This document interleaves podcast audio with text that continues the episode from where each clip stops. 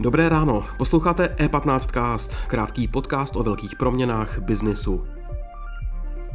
Finanční svět zažívá nebývalé utažení měnové politiky. Může si ale investor ze současné situace vzít něco pozitivního. O tom v dalším vydání E15 castu mluvil Nikita Poljakov s Tomášem Menšíkem, finančním ředitelem a členem představenstva společnosti Cirrus. Nejprve ale tip z webu e15.cz.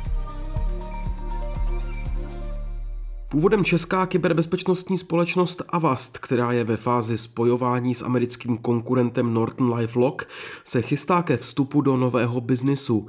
Zaměří se na decentralizovanou identitu postavenou na blockchainu. Jejíž ambicí je nahradit současné metody digitálního ověřování uživatelů. Avast pro tyto účely koupil dvě zahraniční společnosti. Celou zprávu si můžete přečíst na webu e15.cz. Teď je čas na rozhovor Nikity Poliakova dnes s finančním ředitelem společnosti Cirrus Tomášem Menšíkem. A teď už tu vítám Tomáše Menčíka, finančního ředitele a člena představenstva společnosti Cirrus. Tomáše, krásný den. Dobrý den, děkuji za pozvání. Finanční svět vstupuje na tenký let.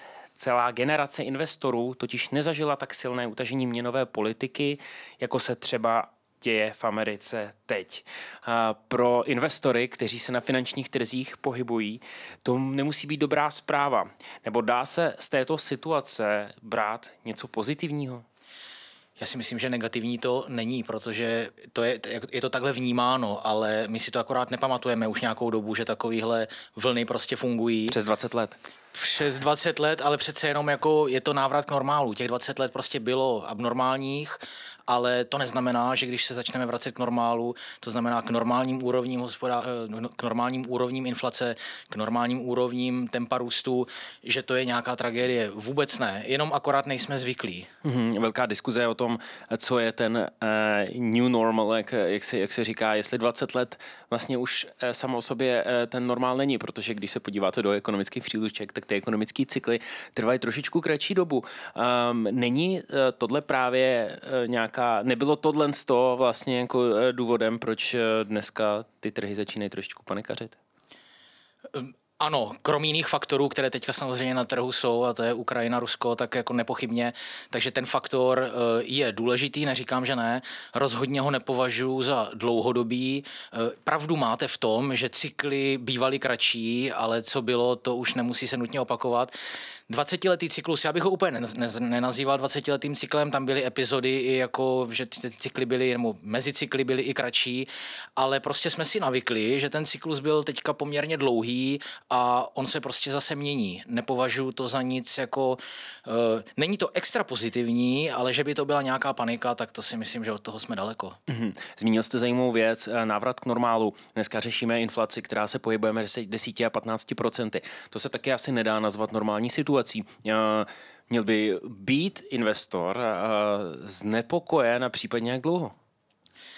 No normální to není, to si nebudeme vykládat, ale není to způsobeno, takovýhle enormní výše nejsou způsobeny tou klasickou hospodářskou politikou a cyklem. Tam víme, jako, jaký je důvod, jsou to komodity zejména.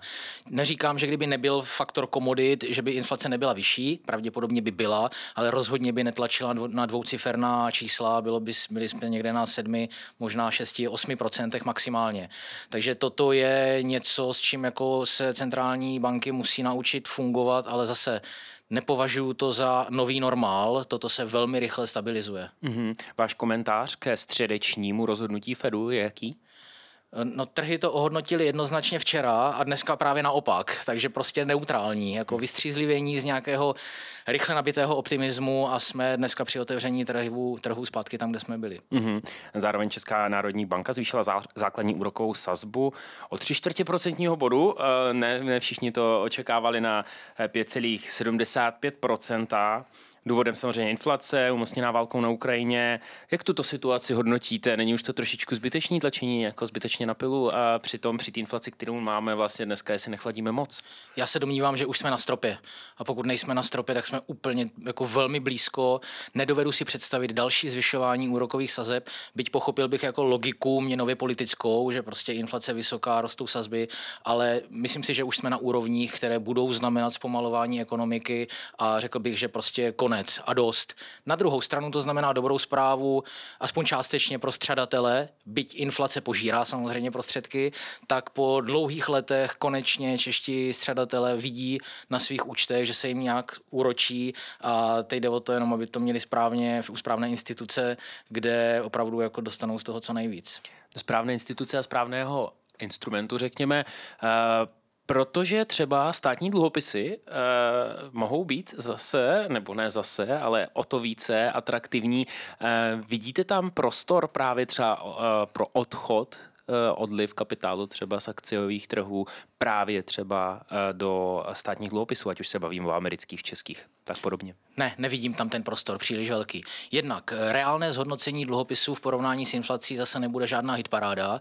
A za druhé, vysoká inflace se dříve nebo později musí projevit v růstu akciových trhů za jinak stejných okolností. Ty nebudou stejné, ale podle mého názoru je to otázka relativně krátkého období, kdy akciové trhy prostě na tu inflaci budou muset reagovat a podle mého názoru pozitivně, protože co znamená inflace? Inflace znamená růst tržeb, mělo by to znamenat růst zisků při stejných maržích, takže valuace by měly jít nahoru. Že tady jsou teďka ty jedno několika málo denní panické obavy z toho, co udělají centrální banky a dobře už dvouměsíční nějaká obava, co se děje na, ve východní Evropě, tak to pravdou je, ale prostě, že by nastal odliv z akciových trhů do dluhopisů, nemyslím si to. Mm-hmm. Uh, jak vnímáte letošní dění na akciových trzích do posud? Docela drsný začátek roku, pak přišla válka. Uh, kolega tomu říká, ale k tomu, co se děje teď, nuda vítězí. To znamená, ten, kdo vsadil na klasický žánr, klasické tituly, vlastně moc neexperimentoval, byl v defenzivním jako postavení, tak vlastně uh, na tom nebyl, není tak, do, není tak špatně. Uh, jak, jak vy to vnímáte? No musíme vidět kontext. Samozřejmě teď těch pár měsíců je velmi jako divokých, ale když si vezmeme kontext akciových trhů za posledních pár let, tak strategie buy and hold byla vynikající. Eh, samozřejmě se vyplácela, protože akciové trhy dlouhodobě rostly.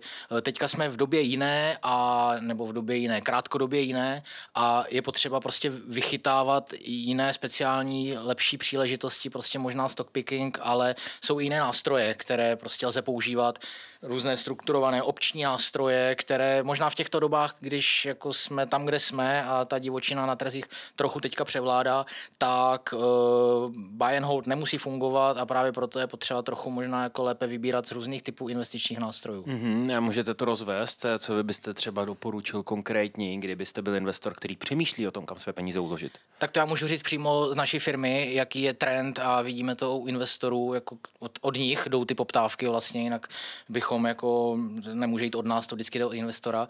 A tam vidíme pořád tlak na něco garantovaného, to znamená, ať to je hlavně jako jisté, a potom je druhý pol, abych překonal inflaci.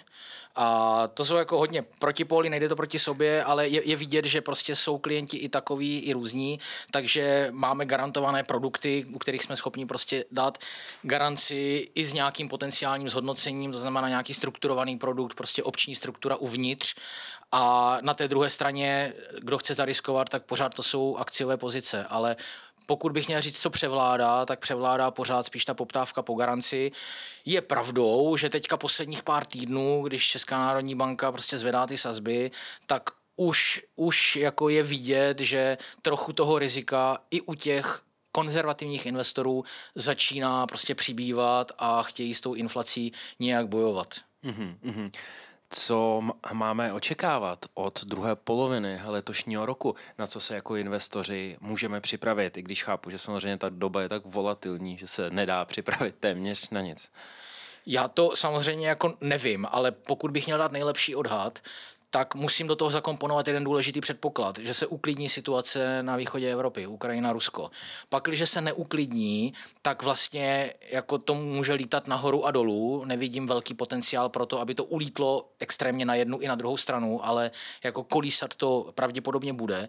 Pokud se uklidní situace na východě Ukrajiny, tak se domnívám, že jako vlastně jako každý makroekonomický šok, který v posledních letech byl, a teďka zvedání sazeb je makroekonomický šok, tak to je horizont týdnů, málo měsíců, aby trhy to vstřebali, akceptovali a jako vyklidnili se, když to řeknu lidově. To znamená, eh, za předpokladu, že se uklidní situace eh, na Ukrajině, tak si myslím, že jako konec roku bude ne, že atak historických maxim, ale nemusíme tomu být daleko. Mhm. A není lepší v takové situaci teda s investicí počkat a počkat pár měsíců, co se stane a nepouštět se vlastně asi do žádných dobrodružství? No vzhledem k tomu, že tu jistotu nemám, to, co říkám, je pouze názor a ten názor se nemusí splnit, tak je dobrý být diverzifikovaný, jak v čase, tak v typech aktiv. To je asi jako to hlavní, čeho bych se teďka držel. Eh, forma pravidelných investic. Teď bych řekl, kdy jindy než teď, protože vidíme to i ostatně u nás v Sirusu, u našich klientů, že ta poptávka potom roste a je to jako v celku logické. Pokud jako nejsem si jistý, jestli trhy půjdou nahoru anebo dolů, eh, tu jistotu jsem vlastně skoro měl v minulých letech, ale teď jsme o ní na pár měsíců přišli, tak bych radši rozkládal investice v čase a vzal to prostě po kouskách. Mm-hmm. Tomáši, eh, díky moc, eh, snad si z toho naši posluchači něco vezmou. Já vám přeju krásný den. Já děkuji moc krát, nashledanou. Díky za pozornost. E15cast můžete poslouchat ve všech podcastových aplikacích a na webu e15.cz.